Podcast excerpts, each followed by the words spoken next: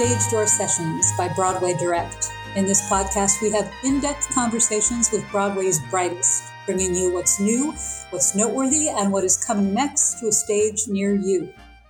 I'm your host, Elysa Gardner, and this season we'll be speaking with some of the artists and insiders who are continuing to help Broadway rebound and thrive after the shutdown. This episode will actually be a special treat for me because I'm speaking with one of my very favorite playwrights and actors who is wearing both those hats in a Broadway production for the first time. And he's doing it in collaboration with my other guest, one of our most celebrated directors, who also teamed with him on the Tony Award and Pulitzer Prize winning August Osage County. I speak of none other than Tracy Letts and Anna D. Shapiro, whose creative association dates all the way back to their early days at Chicago's renowned Steppenwolf Theater Company, which is where Tracy's latest play, The Minutes, had its world premiere in 2018 to rave reviews. A bitingly funny but ultimately sobering look at small town politics, The Minutes later played 19 previews at the Cort Theater before COVID shut it down in March 2020. But just over two years later, the production is back, now at Studio 54, and it's up for a Tony Award for Best Play. Tracy, who is also the winner of an acting Tony for his searing performance in another Steppenwolf based production, the 2012 revival of Who's Afraid of Virginia Woolf, is a familiar name to theater and film fans. His plays include, in addition to August, such disturbing and exhilarating and hilarious works as Killer Joe, Bug, The Man from Nebraska, Mary Page Marlowe, and Linda Vista. On screen, you've seen him in movies such as Lady Bird, The Post, The Big Short, and Christine, and in TV series like The Sinner and Homeland. He most recently appeared on Broadway opposite Annette Bening in a 2019 production of Arthur Miller's All My Sons. And other recent credits include the screenplay for Netflix's The Woman in the Window and a role in the new HBO series Winning Time. The Rise of the Lakers Dynasty. Anna, who also won a Tony for her work on August Osage County, was for several years artistic director of Steppenwolf, where she oversaw the world premieres of plays including Linda Vista and Antoinette Nwandu's Passover, which has since won praise on and off Broadway. The high profile plays she has personally directed include Young Jean Lee's Straight White Men, Stephen Adly Guirgis' The Mother Effer with the Hat, a fabulous play and production, even if I can't say the full name in polite company, and Larry David's Fish in the Dark, which you may remember not being able to get a ticket to several years ago. Over the past decade, Anna also helmed acclaimed revivals of This Is Our Youth and of Mice and Men, so she clearly has a very eclectic resume in American drama. Anna, Tracy, welcome to Stage Door Sessions. It is wonderful to have you here today. And I'm curious to know how the past two years have been for you. I've been asking artists about that. Well, not not easily, but then I don't know anybody who has. I mean, I think everybody on the planet has been impacted by this, suffered suffered consequences as a result of the pandemic. Our the consequences in the American theater have been different than most uh, most occupations. I mean, our whole way of making a living, and, and in fact, our whole art form has been taken away by the pandemic. Uh, we were one of the first ones out, and we're one of the last ones to come back. And it's been very challenging. You know, I mean, life has gone on for us. My family has grown. Uh, my wife and I had another baby during the pandemic. I've had a hard time writing, but I have managed to do some acting. I, I, I did shoot the Lakers series during the pandemic. My wife is an actress; she shot a TV series, so we've been gainfully employed. But it has meant something to get back in the theater. It is my my primary creative outlet, and uh, to be on stage again in front of an audience, it's just been a real reminder of the value of what we do, it's really important for us to have these conversations with live people in rooms. And so I, I, I guess the the simple answer to your question is I've gotten through it, and uh, mm-hmm. hopefully, like everybody else, hopefully getting through it. Right. And Anna? yeah, I, yeah, I you know I think that what I realized was that I think I intellectually understood how much being a theater director was a part of my identity. I don't think I kind of emotionally understood it. So for me, what I felt happen was this this kind of tether to a huge part of who I am was was broken, you know, and I if that's something that's never been broken. I mean, when you think about eh, when I think about every other kind of way I've inhabited my life in in an external and internal way, I mean, I've been in relationships that have ended, you know, I've lost a parent, I've you know, eh, you know all of the kind of, you know, the consistent the most consistent relationships to other people have have found themselves in a stop start modality. But being a theater director has not at all ever been in a stop start mode. I started doing this when I was 18 years old.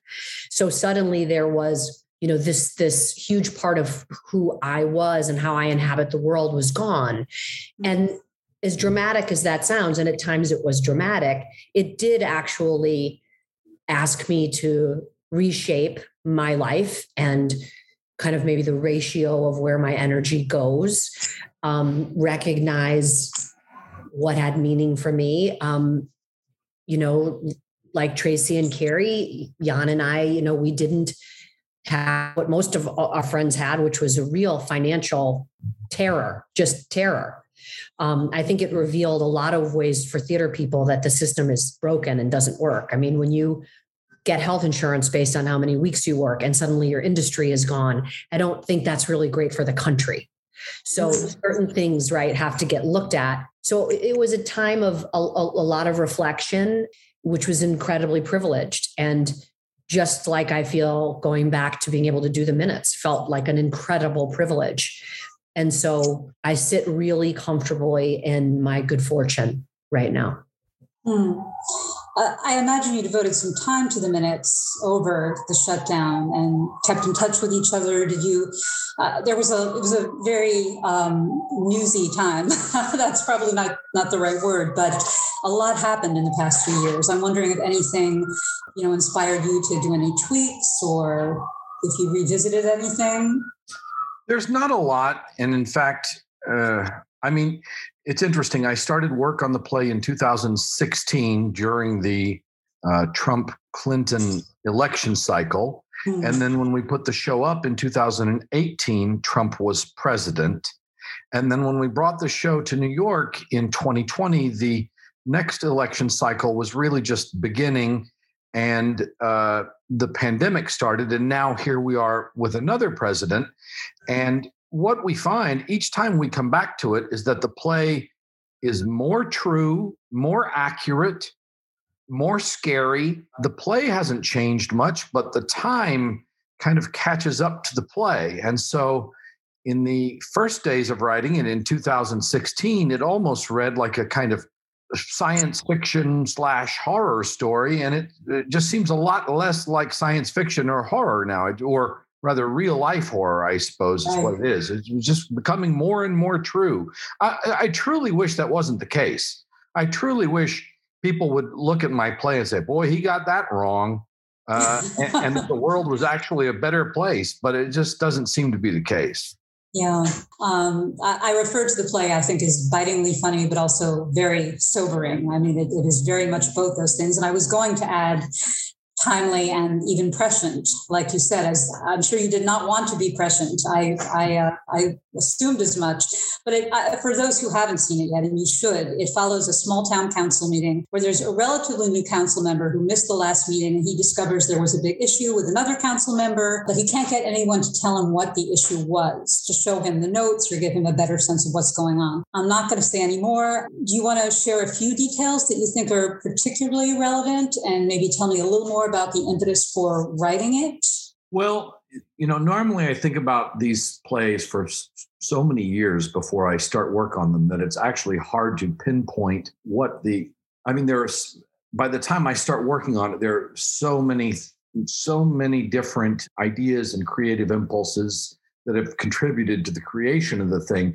I, I can say that when I first started it, the impulse, I was watching an, an old Frankenstein movie actually, and uh, I was really struck by the character of the villagers. Uh, the villagers appear in the Frankenstein movie, and they're always a kind of fully formed group with their pitchforks and their torches, and they are totally unified in their purpose. And I got to thinking, geez, what did they have a meeting before they decided to get their pitchforks? Was was there any dissent? Was there one villager saying, I don't think we should go after the monster? I think that's a bad idea. So I was thinking of a kind of comic exploration of that. But then I was, as everybody was, I was totally captivated by the political season and the tribal affiliations that were strong then, stronger now, continue to, to get even more deeply entrenched. And I'm also, I'm from Oklahoma. The subject of uh, the genocide of indigenous people is uh, an important subject to me, my family, where I come from. And as I start to see these groups, as I say, more firmly entrenched, the idea that one group is so just digging their heels in about a version of history, uh, legend versus history, seemed to me to be the, I don't know, the stuff of drama. So that's kind of where the initial impulse came. Yeah. No, that, that idea of legend versus history, I mean, of, of looking at history retrospectively and, you know, living in our time, what do we learn from it? What is accountability like? All of these issues come up so much in this play. And I'm sure that was something you were thinking of in directing it. Yeah, I think for me, it's, it's, always about kind of just falling into the world that Tracy creates, whatever world it is. And first, kind of spending some time wandering around in it. And then, second, you know, kicking the tires. And I feel equally, um, well, I'm just straight up distressed at how the play has gone from something um, that was an abstract of our moment to something that's uh, might end up being reportage. And that's that's a journey i quite frankly did not think we were going to take. But this country continues to surprise me with its ability to disappoint me. So i think that it's it's own it's its own story right now. And and dramatists like Tracy who whether they're prescient or or they're kind of connected to something that the rest aren't connected to for me it was about making sure that the play the audience experienced the play the in the way that uh, life is feeling right now that there's a feeling of the play there's a tone.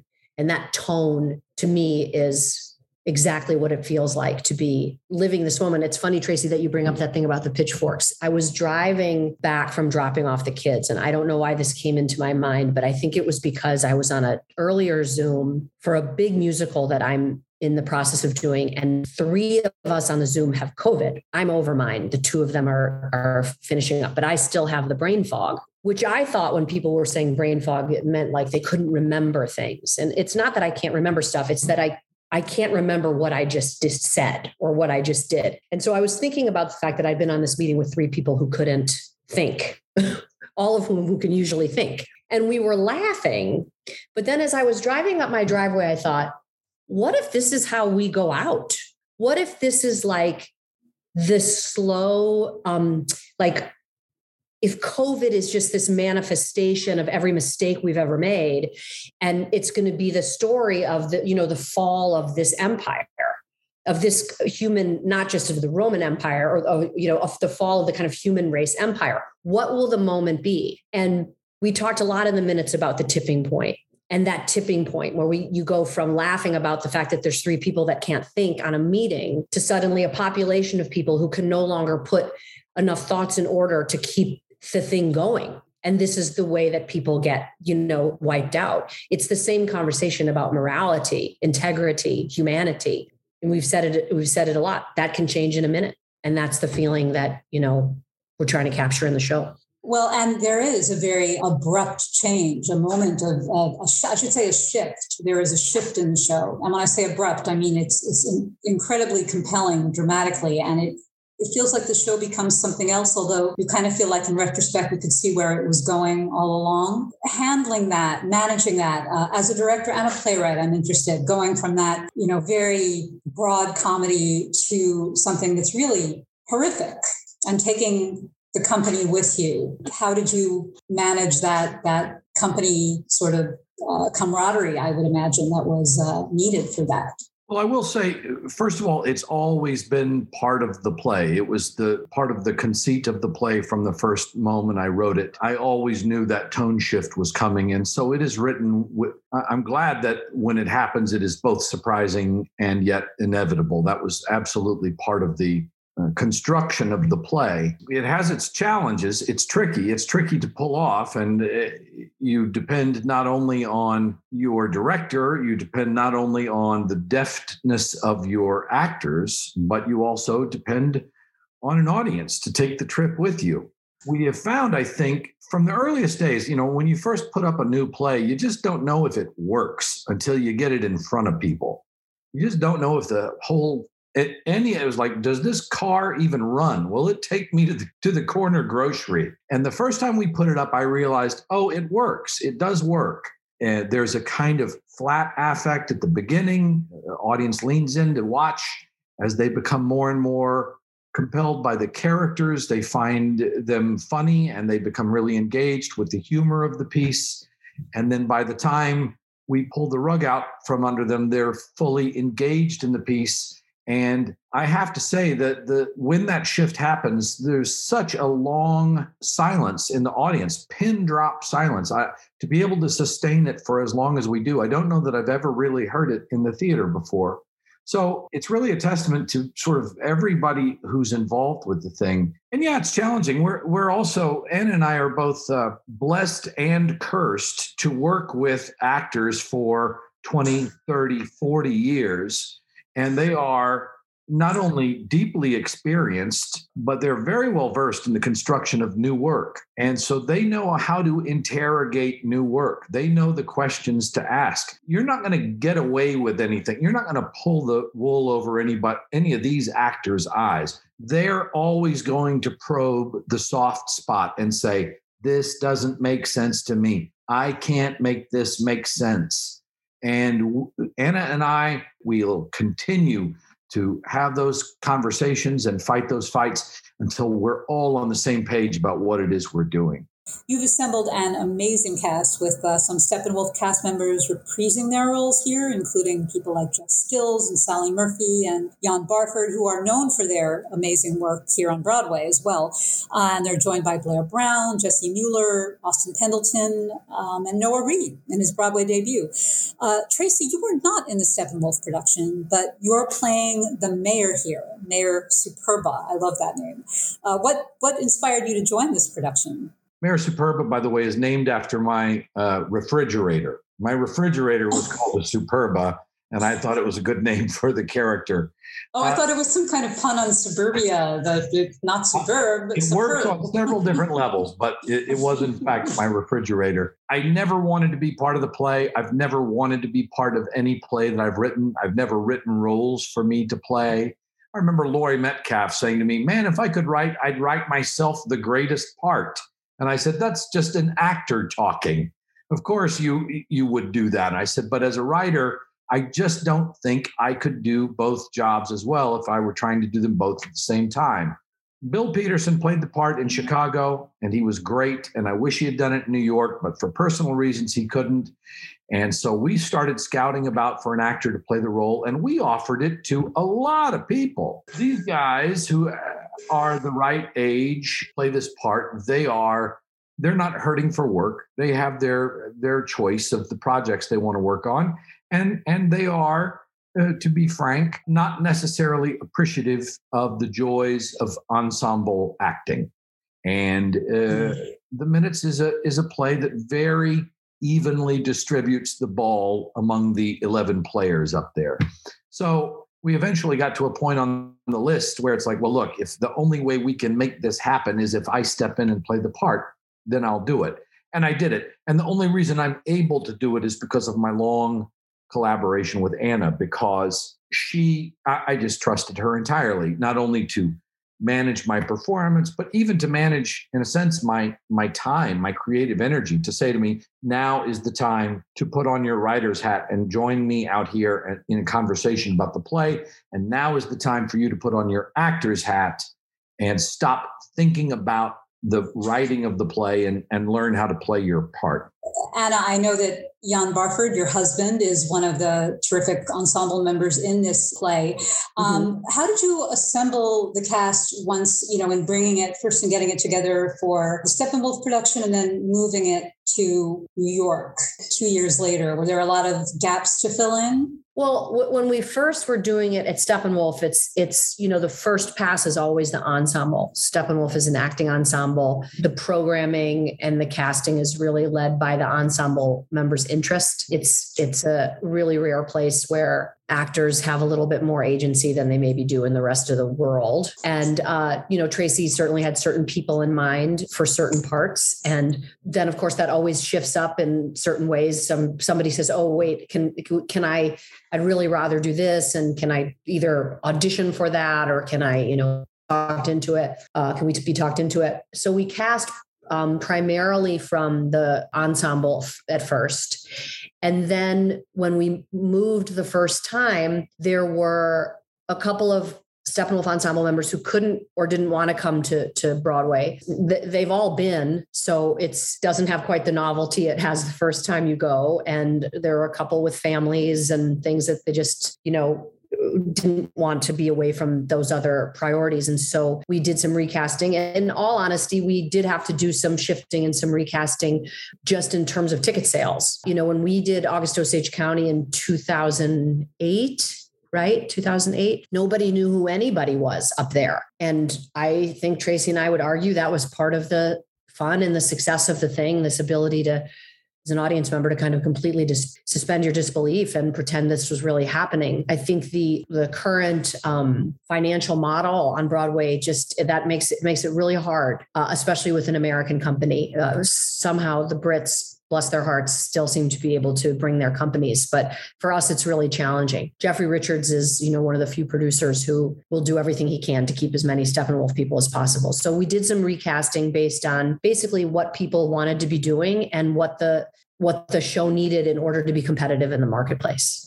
Yeah. Um, well, uh, as a way of wrapping up, I'd love for you to tell me a bit about your work dynamic after all these years of working together. Is a particular, uh, not that you work together constantly, but you know each other very well at this point. And is there a particular quality that you look for in each other's work that, that draws you back to each other? I can say that I trust if Tracy thinks that I should do a play of his up to, up to a point, right? He trusts up to a point if I want to do one. So we have that. Like I think that we would both feel very comfortable if I said to Tracy, "Oh, I can I direct that?" If he said no, I would trust that. So I trust his no, which is way more important frankly than trusting somebody's yes. In every aspect of moving through something, we have a very consistent connection in life, in day to day life. It's not like we talk every day on the phone or anything cuckoo like that, but we're aware of each other's state. We're aware of where each other is in the world. We're aware of what is preoccupying the other. And so going into a room to do this job that we both love so much with a kind of comprehensive awareness of where your partner is in life, especially as we get older and and work oddly is not the most important thing anymore. Whereas for most of our life together, work it's all Tracy's, it's something we share. We we're in both very competitive, very ambitious. It's been a huge engine for us. But there's a kind of comprehensive understanding of one another as people that I actually really think helps us both do our job better. I appreciate feeling known by Tracy when I'm working, and I try to return that favor. And so I think the dynamic is of real trust. And even though there are times where I think if some directors or playwrights would watch us, they'd be like, wow, that line is blurry. Like Tracy's giving a direction over there, and Anna's got a thought about this, the way the line is said. It, that's not a very nuanced read of what we're doing. Because when Tracy steps in and is perhaps directing something, it's because he's writing that moment He's just writing that moment in the room. And if I have something to say about what something is saying, I'm not rewriting anything. I'm directing through the words at that moment. And I think he and I understand that about each other. And it makes the process for me really fun. And I, I feel like I am the best at this job in the room with him. And I think it makes the actors really happy. I think they really like it. So I think that's that's that's what's special about it. There's a kind of comprehensive connectedness. Is it different working with the actor and the writer? I mean, I'm sure it is just in terms of what you do, but I think that what I will say is that when we first did it two years ago, the actor was more fragile than I remember him being. The writer's never fragile.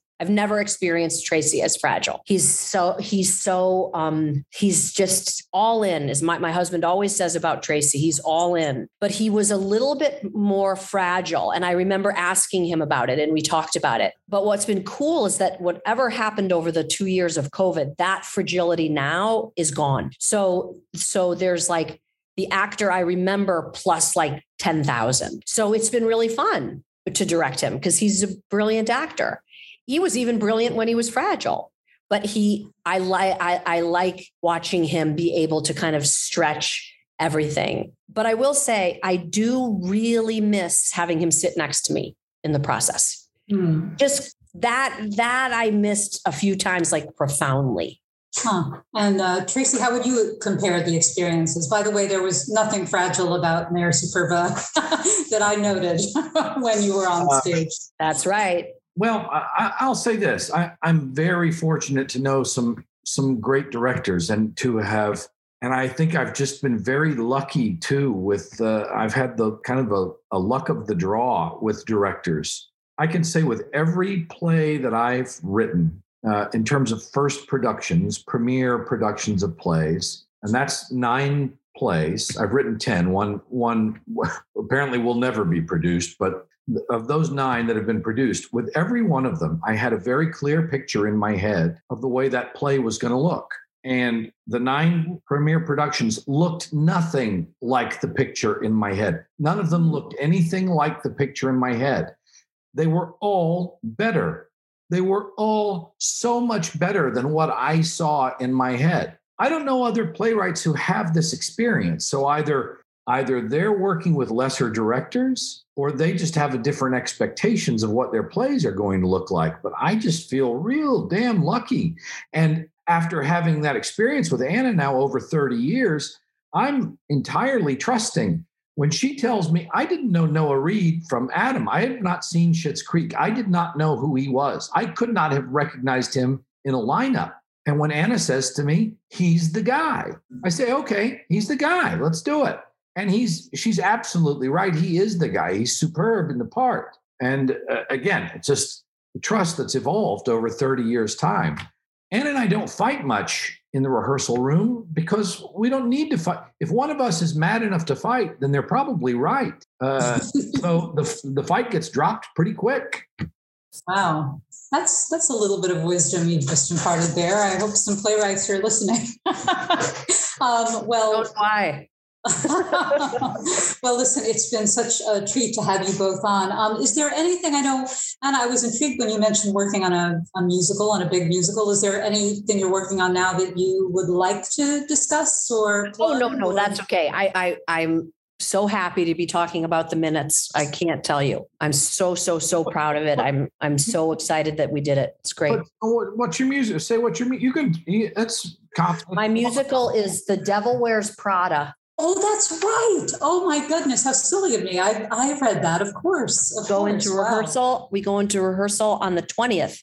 So in less than two weeks. Wow. wow. Ah. And Tracy, are you uh, anything you'd like to mention aside from? I, I know you're always multitasking. I am. I, I, have a couple of adaptations in the work, but the truth of the matter is, I have found it. Uh, well, I was going to say hard. The truth is, impossible to write anything original during this pandemic. Now, that sounds like a lament. I suppose it is, but the truth is that working on stage again, being back in a rehearsal room, being back up on stage with these people seeing these gifted actors every night. I have the best seat in the house. Has absolutely got my theatrical imagination uh, stewing again. So I, I am eager to get back to work on something original for the stage, but nothing in the works right now. No. Well, and you having a couple of little kids will also keep you pretty busy, I'm sure. Pretty busy, as it turns out. Yeah. But um, well, again, uh, we look forward to that. Look forward to all your future projects, and thank you for spending some time with us. Stay safe and healthy. Thank you. Fantastic to talk to you. You too. Thanks. Bye bye. Bye bye.